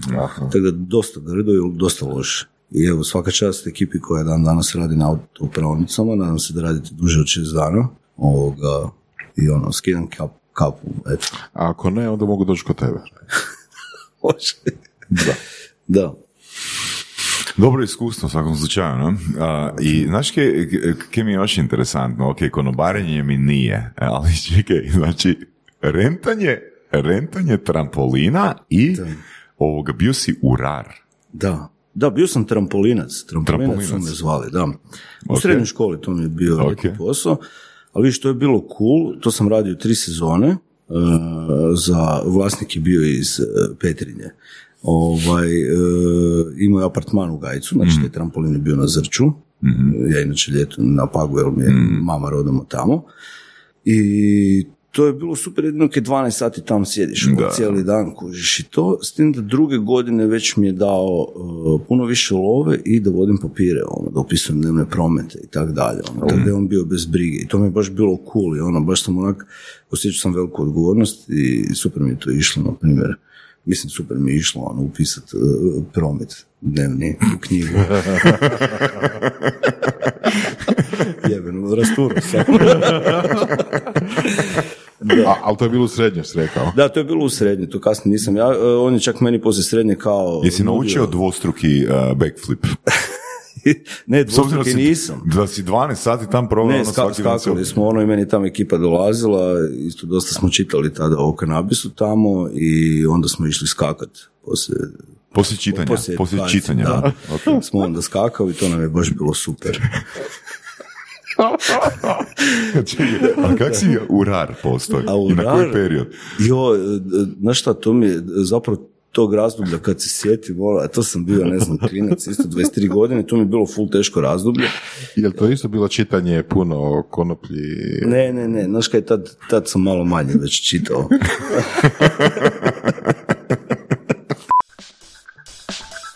Imate fantastičan proizvod ili uslugu? Ne znate kako probiti gatekeepere? Sasnici.com. Mi probijemo gatekeepere, a vi zaključujete posao. O, Ide biti u rar. da, da, da. E, ne, imao sam, imao sam situacije, e, to je bilo, Onak- ja mislim, e, kriza. Ja, Onak bio si malo ono nervozan onak si postavio pitanje kje bi me mogao smiriti. Da, da. Onak više ne čitaš o konoplji, onak šrafljenje Ne, po znaš satovima. actually- to onak actually- može smiriti. Actually, to sam se full na hype. Mislim, e, tad je bila takva situacija, to je bilo taman ono pred krizu, e, prije toga sam radio nešto kod starog u computer shopu ovoga i servisu, igraonicu smo imali i to i ono, jednostavno kasnije me više nije mogu održati, to je bilo ono period kad su počeli umirati takve djelatnosti kvartovske, kad su počeli ovoga, e, tu dosta prpića izlaziti, pozdravljam ga ovim putem, ovoga, Bili su, bili, čekaj, ti si bio na ping pongu kad je bio on, jel? Da, da, da. Ma nema, mislim, ja se sad zajebavam, mi smo si ok, fakat i pomogao mi u nekim stvarima, ali da, to je jednostavno taj... taj Siguran taj, sam da si ti njemu pomogao neke stvari. Posudio sam mu knjigu jednu.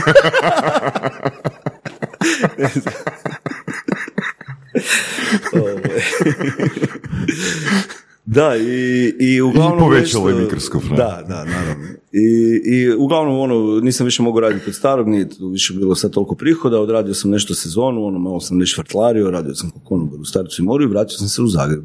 Upoznao sam tu e, curu jednu, e, s kojom sam kasnije živio nekoliko godina, i tu ono, u tri mjeseca ja sam poslao ne znam koliko molbi i fakat mi je bilo kritično. Znaš ono, e, kad tražiš posao tako ono, tipa tri mjeseca, ideš na razgovore, uvijek, ne znam, neko te odbije, ovo, ono, znaš, već počneš malo imati ono, išu se sam sa sobom, znaš, ono, čekaj, Čekaj, bilo kakav posao si tražio. ma bilo šta. Ali nisi ti u struci raditi.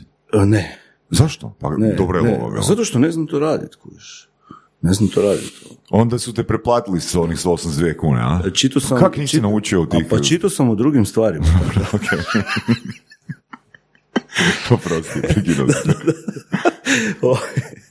I, I uglavnom, da, javio sam se to na posao za urara. Mislim, znaš, ono, realno, ne- neću sad, ajde, ne ulazim, to je ono, fakat profinjeno i super zanimanje, ali ja iz te perspektive klinca od 23 godine, 22, Znaš, onako koliko kao sam očajan bio, ne znam kako bi ti to opisao.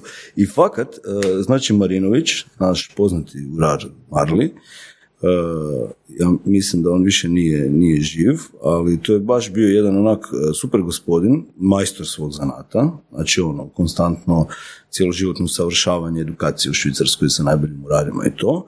I sad, pazi, Uh, on nije bio urar, znaš, ti dođeš promijeniti batericu na satu negdje u Ilici, ovo ono, pa sad neko će ti tu ima tri šrafcigera izvaditi i zamijeniti. Nije sad, opet moram se ograditi da omalovažavam. Znači, ja kad sam došao tam, imaš ljepljivi pod koji ti izvuče svo smeće iz cipela prije nego što uđeš u drugu prostoriju gdje obučeš. Drugi dio tenisica, znači e, druge tenisice, bijela kuta, sve sterilno, mislim čovjek ono otvara satove ono po vrijednosti 100-200 hiljada eura, znači tam nema zajebancije, znači to je cijela ono baš mašinerija profesionalna. E, dosta mi je zamjerao tada ovoga što pušim, jer imam neku teoriju da u radi ne puše i ne piju kavu, nego piju čaj. Gospodski. Gospodski, da. E, Tak, to, to je bilo dosta ne- negativno kod mene i to je baš problem. Ovaj, I zapravo ja sam tamo bio dva tjedna, ako se ne varam. E, imao sam neke zadatke, ono, naš, e, rastavi ovaj sad, pa ga ponovo sastavi. Meni je to fenomenalno. Uz štopericu, a? Nije skoro, ali meni to, fakat mi je to super išlo i baš sam uživao u tome, baš je to jedan onak posao, e, pimplav je, ali je onak smirujuć, znaš, malo muzikica u pozadini, ovo ono, znači to nisu bili skupi. Sandstorm, Sandstorm u Bosni.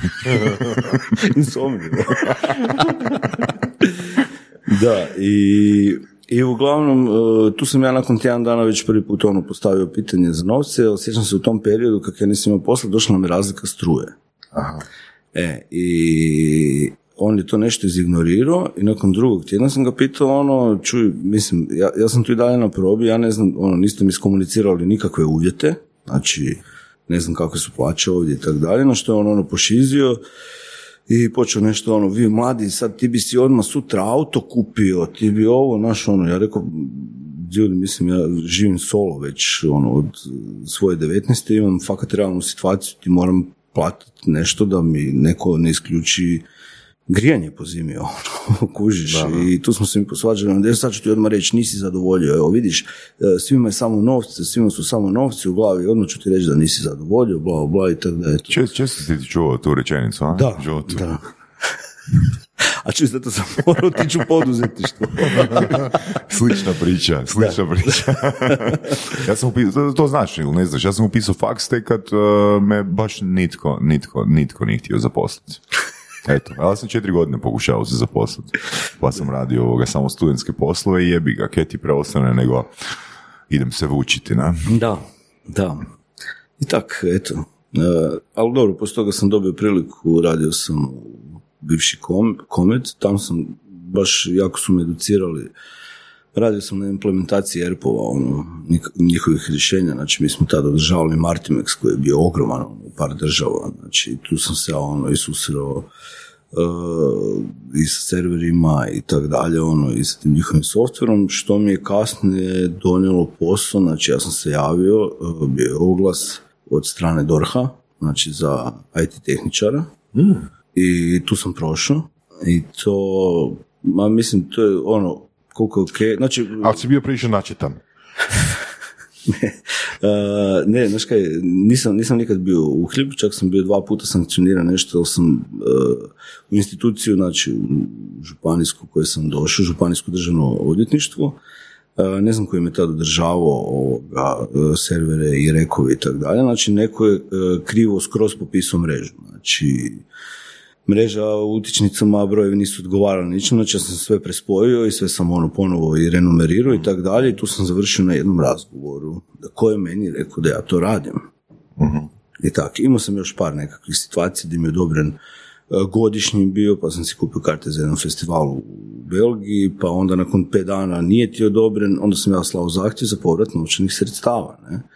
Da kako ja to mogu, ne, a svi ljudi ono oko mene, joj pa ne smiješ tako komunicirati, ovo, ono, rekao, znaš, Da, da, okruženje su stvarno toksična. i e, bilo je cool ljudi i dan danas još čujem s nekima, stvarno ne mogu reći, znači, ne mogu reći da su svi uhljebi i ovakvi, onakvi, znači baš je bilo cool ljudi, ali eto, to mi se ovoga nije svidjelo, a e, Denis, koji danas vodi Boralis, možda ga ti Boris ovoga znaš, s njim sam se upoznao u toj firmi gdje sam radio, i ba, evo, baš mi je iskočila neki dan slika. E, mi smo počeli nešto fušati, pokrenuli smo jedan projekt, e, to je bila moja nekakva zamisao. Onda bi ja vikendom ili poslije posla dolazio raditi kod njega na, na dasci za, za peglanje od njegove mame. I tako smo mi tu počeli, onda smo odlučili otvoriti svoju firmu. E, prijavili smo taj projekt tu u ZIP, evo gdje sad bivši ZIP gdje, gdje ovo snimamo, znači Zagrebački inkubator poduzetništva i tu smo prošli i ono skompali sa cool ekipom i tako dalje. Kasnije smo se mi razišli nešto u projektu, ja sam onda otvorio svoju drugu firmu i tako, eto. A ti čekaj, DVA je ta druga firma, je li tako? Da, da. A to je bila marketinška? Je, je, je, je, je. Ali si radio i kod Runjeta u, u Drapu. E, da, s tim da neko drunjete, ja sam zapravo radio i magu, drap je kupljen u međuvremenu. Aha, aha, kužim. Drap je kupljen u međuvremenu ovoga, i oni su se mrđali znači tada sa nama i mislim ono, meni je tamo bilo stvarno super, ne mogu reći. Do kad si radio i magu? do prije dvije ili tri godine, Ok. tako nešto.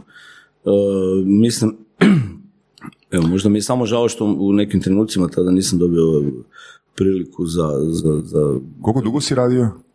oko tri godine. Znači zadovoljio si. Zadovoljio sam. Ok. da. I zadovoljio sam i mislim da sam u nekim stvarima jako zadovoljio, barem ono feedback koji imam i od ljudi dan danas, ono, da su bili sretni ovoga sa tim i dobio sam priliku od Slovenaca zapravo, zvali su me na razgovor, znači Slovenci, vlasnici e, Future DDB-a, da li bi, to je bilo dosta inkognito, jer su tada smjenjivali direktora ovdje u Hrvatskoj, da li bi preuzeo znači, tu ulogu da, nice. da vodim cijelu marketinšku agenciju, kao da budem izvršni direktor i ja sam na to pristao.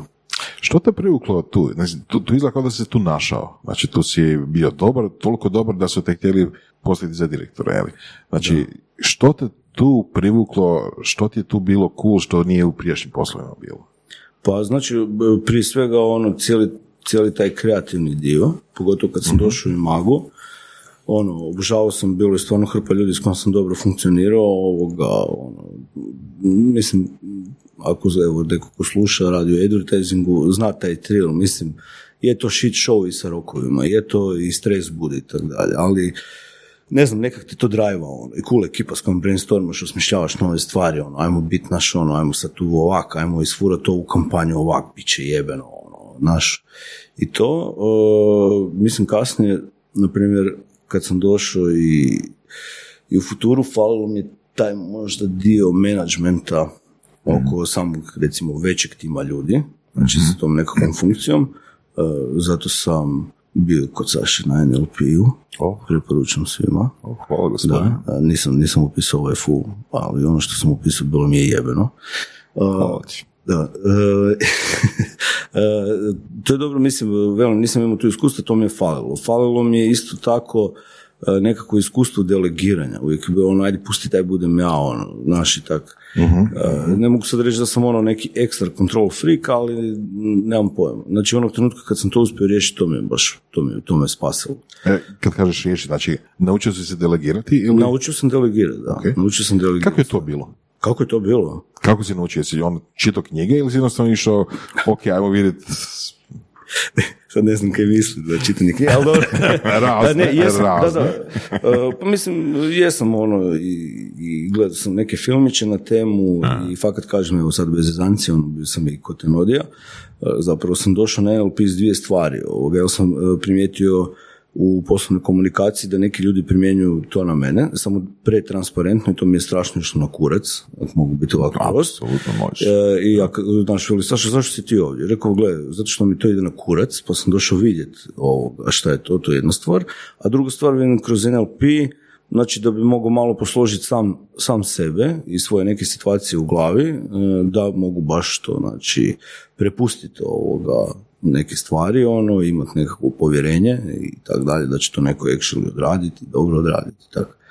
E, Da, i paralelno s tim sam, Hemps je već bio, još dok sam bio i Magu sam pokrenuo Hemps.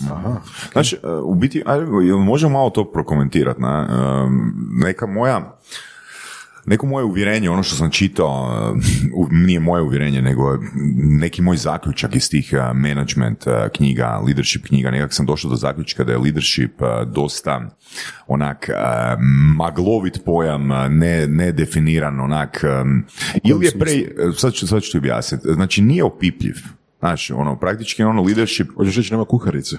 Da, ne, nema kuharice, neko ono, znači ne možeš ga, jednostavno ga ne možeš, da, baš to, nema kuharice. A, kao leader sit last, znači ono, pročitao sam tih par knjiga od uh, Simona Sineka i ono, mislim da je cijela njegova poruka, to sam već spomenuo puno puta na predavanjima, cijela njegova poruka se doslovno može stati na, bez pretjerivanja na sedam stranica um, A4. Znači sve knjige koje on ikad napisao, ono, ba- ba- baš je frajer ono brutalno rastego uh, temu oko leadershipa, no sada ne pričamo o tome, um, ovoga, ajmo se prebaciti na management. Znači, management je ipak opipljiv. Ne? I u biti ono što, ono što sam ja naučio kroz te knjige, da zapravo se hrpa uh, šumova o komunikaciji uh, eliminira ukoliko imamo precizno postavljene metrike. Ok, dobro. Znači, a u biti naša uloga kao nekog ono poslodavca ili ne znam, direktora ili voditelja tima je u tome da pokušamo uh, što jasnije znači izdefinira te metrike ka, tako da svatko u biti u bilo kojem, jer velim jedna od knjiga koja mene oduša, oduševila je na temu Toyota Production sistema, na, gdje zapravo u biti svaki radnik, mislim u radniku proizvodnji, u svakom trenutku e, ima e, jasno prikazanu, znači na ekranu, e, koju vrijednost je do tog trenutka u vremenu stvorio. Ok. E, I zato ja u biti, zato mene oduševljava management, dok mislim da leadership je ne, moj stav je da je leadership nedefiniran. Na. Znači, ono, leadership se može svesti na to, e, budi uzor i poželi da te ljudi prate. Ponaša se dosljedno i oni će te pratiti. Mislim, banaliziram malo.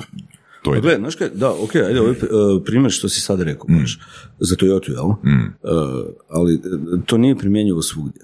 Znači, Slažem ok, se da ako, ako neko, sad, ako neko se da nije. stavlja volan u to, znači Da, nas, kolika je to vrijednost, Tako znači to je nešto opipljivo. Opipljivo je, uh, na primjer, kod, uh, kod mene u trgovinama, Mhm. znači svi naši zaposleni uz fiksni dio, uh, koji nije minimalac, uh, naglasit, ovoga, Nije minimalac. da, uz fiksni dio dobivaju i bonus od prodaje. Mhm. Od svake prodaje. Od svake prodaje. Ili nakon određenog Ne, ne, ne, od, od svake prodaje, s tim da sad još e, radi nekakvog boljeg drajva, uh, pričao sam baš sa jednim čovjekom isto koji ima lanac trgovina, e, ću uvesti sistem, e, znači nekakvog praga, jel? Znači iznosa, gdje neko možda pred krajem mjeseca kad mu već pun kufer ili čeka plaću, znači ajde još potegni malo, jer ako tu još napraviš toliko i toliko prometa, Znači, neće ti više bonus biti taj postotak, nego veći, ali na ukupni mjesečni iznos. Znaš ono? Da još malo više. Mi- da, i mislim da je to super ono stvar. Jel to fakat ono i drive, mislim, Pa da i ne, ono zavisi kako za koga. Ne? Ono što sam ja naučio u NLP-u je da postoje ljudi koji će koji će biti motivirani riječju sigurnost, odnosno nedostatkom sigurnosti, pa će zato u određenim periodima u vremenu imati odre- određeni drive. A imat će drive prema poslu baš zbog toga što imaju privatne probleme koje trebaju riješiti. E, a druga, druga u biti, e, ajmo reći kategorija, ljudi su ljudi koji, druga kategorija, bljak riječ kategorija, ali to su ljudi koji recimo su naviknuti na određeni standard koji, ajmo reći, dobro, solidno upravljaju sa svojim novcem, znači ne idu u minuse i ajmo reći da imaju 10.000 kuna plaću, ali njima nije ono, e, sad ako dođu recimo na proviziju do 12 ili 13, njima će to biti super, ali oni neće biti motivirani doći do 37. Jel me kužiš? Da. Znači jednostavno njihov frame, njihov frame e, im kaže kad ono probiju taj okvir od 10, kaže ok, sad možeš usporiti. I to u biti znam i iz knjiga, a to znam i iz iskustva e, ljudi koji su upravili timovima, koji su pokušavali novčano motivirati e, ljude. I recimo kad bi neko isporučio ono skoro pa do sredine mjeseca svoj target, znači produktivnost je prema kraju mjeseca padala bez obzira što je osoba znala ako tak nastavi mogu imati ono i duplo veću plaću. Znaš. Da, Tako mislim, nisam, ok, ljudi nisam, uđu u nisam, nisam povjerljiv, nisam baš povjerljiv prema, prema modelu da to može funkcionirati za svakoga, no ono što sam siguran što sam siguran, što mislim da sam siguran, da može funkcionirati za svakoga i da postoji jasna metrika nečega. Znači, ako je to 100 kuna nešto ili je to 10 kuna nešto, onda osoba u biti može u tablici ono upisati čim napravi tu, čim dođe do tog te radnje, može staviti u tablici plus 1 ili plus 5, kužiš. I onda u biti sama određuje koja je njena skala. Uglavnom, ali da ne duljimo, na tvoje iskustvo, prosti. Da, da, pa mislim da ja se slažem s tim, ovoga, mogu iskreno reći, znači e, metrike što se tiče malo prodaje, e, ne namećem. Jer, e, zato što mislim da nas je, nas je malo još u timu. Znači, mi imamo nekoliko trgovina i tako dalje. Možda to sad da smo mi ozbiljan lanac ili neki mid-level lanac, kao recimo bio bio, tada bi metrike sigurno postajale. Uh, imaš i širi spektar proizvoda i tako dalje. Znači, ja opet napominjem, mi smo mali. I sad, mo- možda djelatnicima da izazivam stres, koji će možda ovisiti, recimo, kišni tjedan. Znači, nemamo šetača, da, da. jel? Uh, metrike što se tiče weba gdje nemamo oglašavanja, znači velim, iz advertisinga ja sam jako puno radio ono baš za digital i, e, i znam šta, Sad- šta to znači. I odjednom toga nemaš sad. I odjednom toga nemam. I to mi je baš malo sranje. Evo, iskreno. Tako da ovoga, tu, tu postoje neke jasne metrike kada to imaš, ali šta da namećem, ono, sad nekakve kvote ono za web koje... Evo, evo, ajmo ovako, ono, ajmo se vratiti na, na, na kreativu. Jel misliš da može postojati neka metrika u, a, ne znam, kreativnom procesu? Mislim, imaš puno iskustva. Jel se može, jel se može neka metrika tu definirati? Znači, re- recimo ovako, ako imaš sad tim, ne znam, deset ljudi koji radi na nekakvoj većoj kampanji, od kreativnog direktora, e, ne znam, stratega, e, digitalaca, copywritera, dizajnera. Znači, to me pitaš, da li postoji metrika koliko je neko actually doprinio tak, e, takvom projektu? Ili da li bi mogla postojati? Da li bi se mogao njihov doprinos na toj brainstorming seansi nekako kvantificirati? Mislim da možda pričamo o, o dvije stvari. Jedno je baš ono teška kreativa, znači treba smisliti koncept nečega. Tako. A druga je kreativa u smislu treba nacrtati najbolje, najljepše drvo. Jel? Mislim, nacrtati najljepše drvo možeš izmjeriti. Ok, drvo je i puno nas smatra da je najljepše. Ali kreativu u smislu da neko dođe da ti treba baš drvo nacrtano, to je full, full, Ne, ne, full- mislim, ne znam da li, da li- si raz- razumio ono Da, što da, da, ali, ali, ali, ali Tipa, na primjer, rekao si, jer sam spomenuo riječ e, rokovi, je li tako? Znači, e, opet, rok je neka metrika. Znači, idemo na ovaj sastanak, sastanak će trajati 45 minuta ili 5 i pol sati, ali mi moramo iz tog sastanka izaći sa konkretnim rješenjem. Mislim, to je metrika. Znači, Da. ili ne izlazimo iz ove prostorije dok nemamo rješenje. Da, e, mislim, e, gle, naravno, ono, rokovi su tu uvijek kritični, ono, što su dulje naš, ono, tu opet možeš imati više onda kreativne slobode, ono, da nije neki štan, štancarija, prva ideja koja padne na pamet, nego ako je duži rok, pružiti više vremena za brainstorming, pogotovo ako je klijent koji ima novaca, ali sad ovo što si rekao, znači, da li je veća vrijednost, recimo, recimo da je copywriter izašao sa inicijalnom idejom, ju, možda junior copywriter. I kreativni direktor je to prepoznao kao nešto jebeno. A kreativni direktor ima iskustvo, a ovo je osmislio ideju. Znaš, a, kužiš, a pazi, možda je ne znam, dizajner ili možda je egzekucija bila totalno sranje. Možda je digitalac nešto zajebo, ono, totalno je krivo procijenio, ne znam, publiku ili nešto sjevo, karikiram sad, ono, u kampanjama. Znaš, kako je to onda mjerljivo? Svi dobivaju po jedan bod, osim ovoga koji je sjebo. Mislim, znaš, ono, da tu ide više ono, na, na, u- ono u smislu e, promocije, znači, evo, baš sad ovaj primjer koji sam ovak bez veze iz glave naveo, ali ono, naš junior copywriter, naš možda treći, četvrti put će izaći sa super idejom, koju će super raspisat, možda više neće biti junior, znaš, i tu je njemu to opipljivo, Aha. kužiš. Aha. Ok, štima. Znači, odgovor je da. Da, pa da, evo, u tom Pa slučaju, dobro, da. to da, da, Da. Mislim, uvijek, je- mislim, svodi se na problem kako prepoznati onda jel, šta je zapravo b- dobro, Vrijednost, vrijednost, da, vrijednost, je vrijednost, vrijednost, da, da, da, znači, da. da.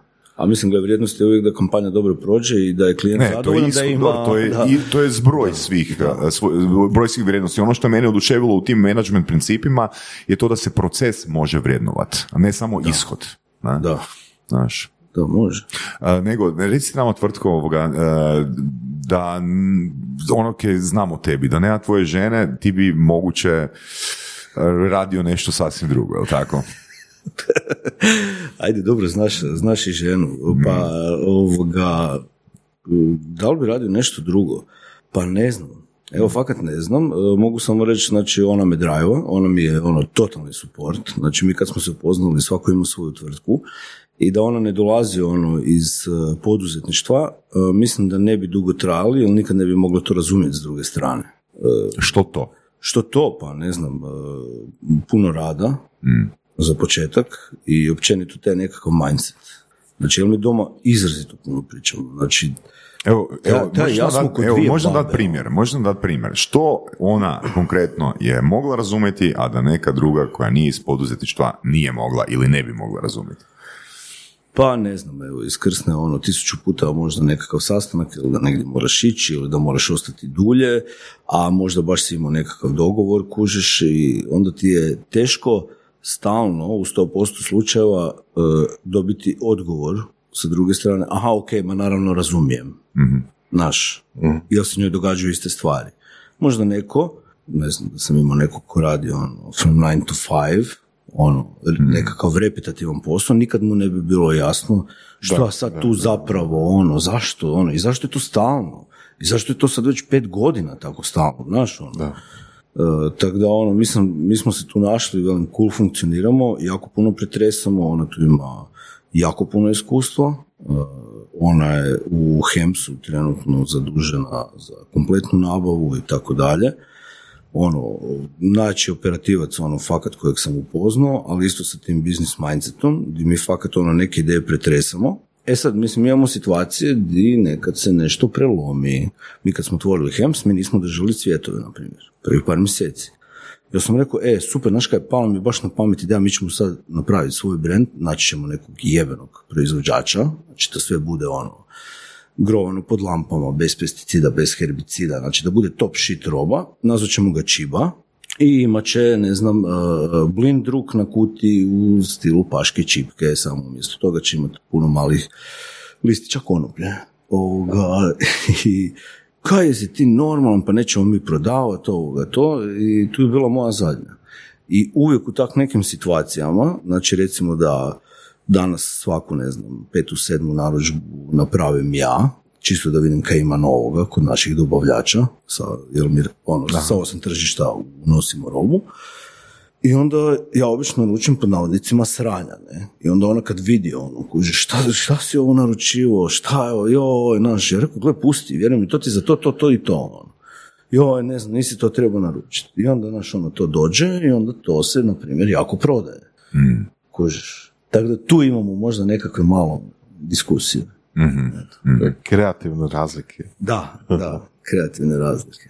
Uh, kad kažeš ona je operativac, što to znači? Da si ti kreativac ili vizionara, a ona te zapravo strukturira ili što? Uh, pa da, mislim da je ono jed- jedno bez drugog tak ne bi funkcioniralo. Znači, ona stvarno ono, hendla sve i, i djelatnike znači, koji rade, ok, ja sudjelujem u zapošljavanju ovoga aktivno i dalje, ali znači ona hendla papirološki sve, knjigovodstveno sve, e, sva plaćanja sve i što mi je zapravo super, jer se ja full time mogu posvetiti ono u potpunosti business developmentu. E, makar ono, ajde, e, ta je već malo umrna sad od tih ideja i to, jer na primjer ovaj Malo. Nakon svega. Malo je Malo. Pa ne, mislim, imamo situaciju konkretno za taj muzej. Ne, ono, dugo nisam bio negdje sa djetetom, imam curicu i rekao, e, ljubi, znaš kaj, idemo mi u muzej, tata te vodi u cool muzej čokolade, ne?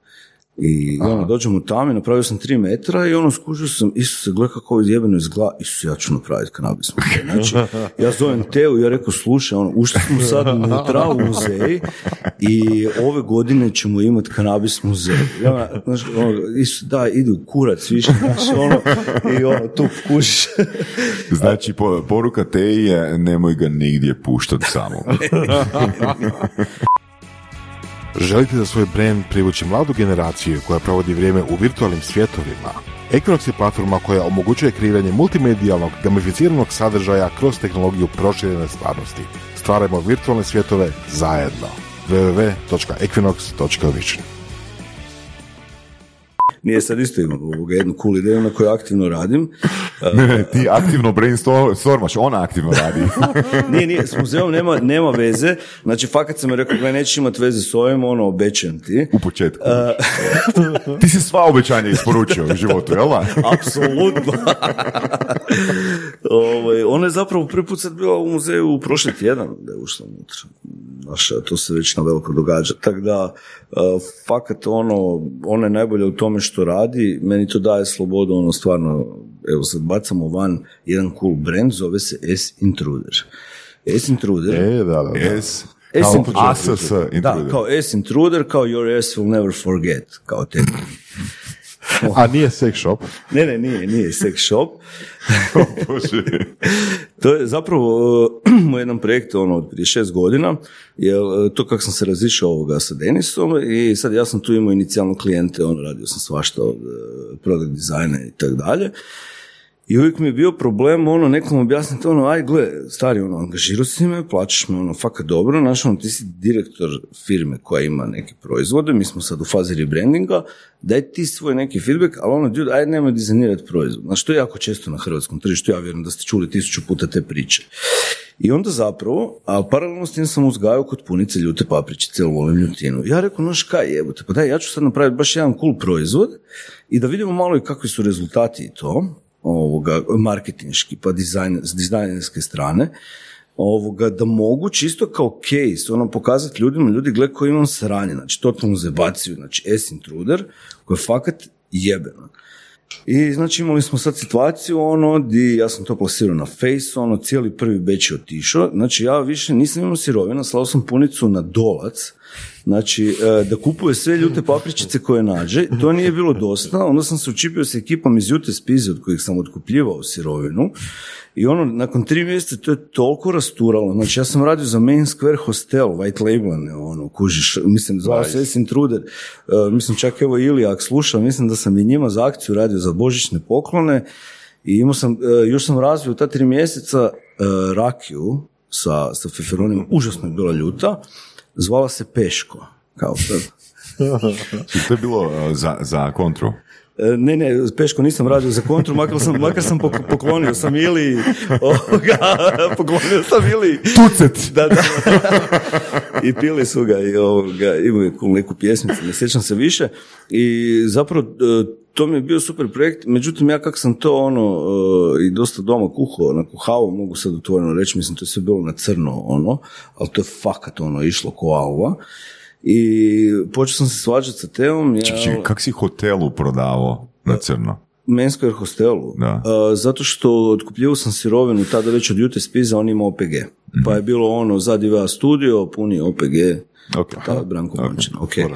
Uh, tako da ono, taj dio smo Mhm. legalizirali, ali uh, puklo je na tome, tam je stalno moja supruga doma zajebavala, jer uh, znaš kaj, kad to radiš, kuhaš, to fakat ono tak smrdi, ono, znači po ljutini njoj.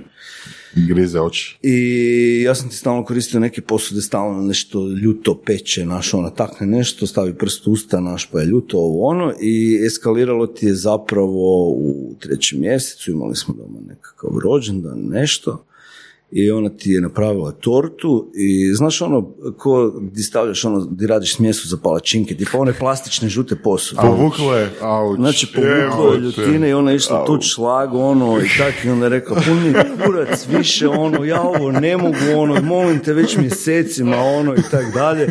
I rekla, ajde, dobro, kao, ono, i tu zapravo, ono, ostaje taj proizvod, e, i taj proizvod sad želim, ono, Revivat, da? revivat, da.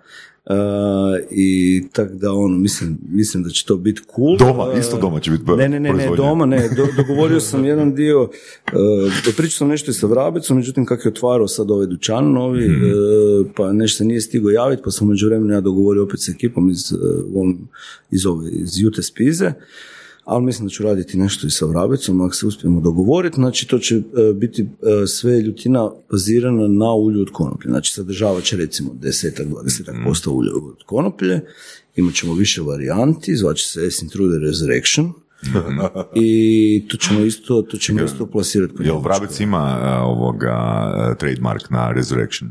Mm, pa nema, možda, ono, možda na Resurrection kao takav, Kao, kao Resurrection umak. Da, Ok. ne znam, nemam pojma. To je najpopularniji, ako se ne varam, Vrabecov. Pa ne znam, ja trošim onaj Brutellero Smoked, ono, to mi je top shit, ono.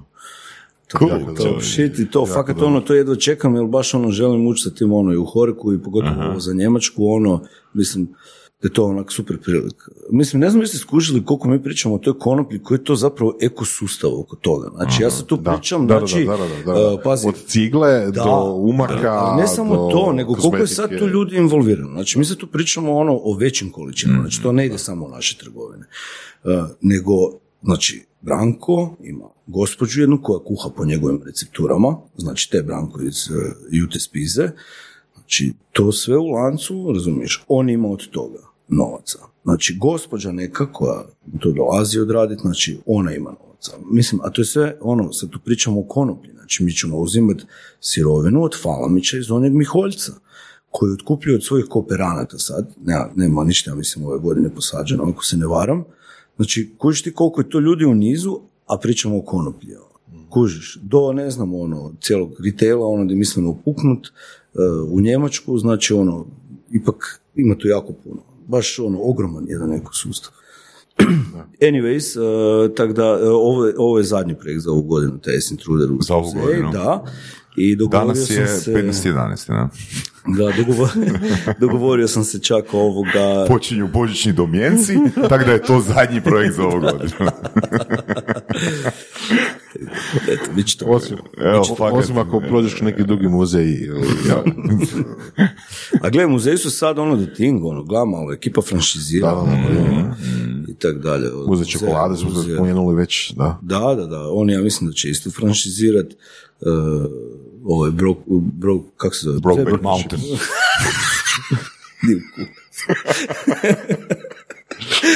Ne, ovoga... uh, Broken Ships. Da, Broken Ships, ja mislim da su oni isto franšizirali tako, ono. Mamurluka. Tvrtko, fakat ti hvala puno ovoga, baš izuzetno e, interesantna, ono, edukativna epizoda. Evo, ja sam fakat puno naučio. Pa, eto, hvala ti, nadam se da će... Lijepo je, lijepo je uh, razgovarati s nekim tako načitanim. Točno, uh, evo, točno to.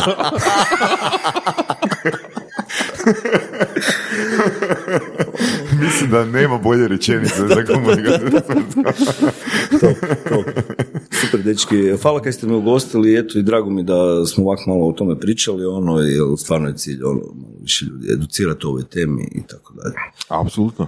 Znači, muzej, edukacija, to je to. Slobodno ako neko ima nekih pitanja od slušatelja, nek se jave i tako. Nek nas posjete obavezno, nek kupe naše proizvode, nek suportaju ovoga cijeli ovaj ekosustav i scenu i tako dalje. Super.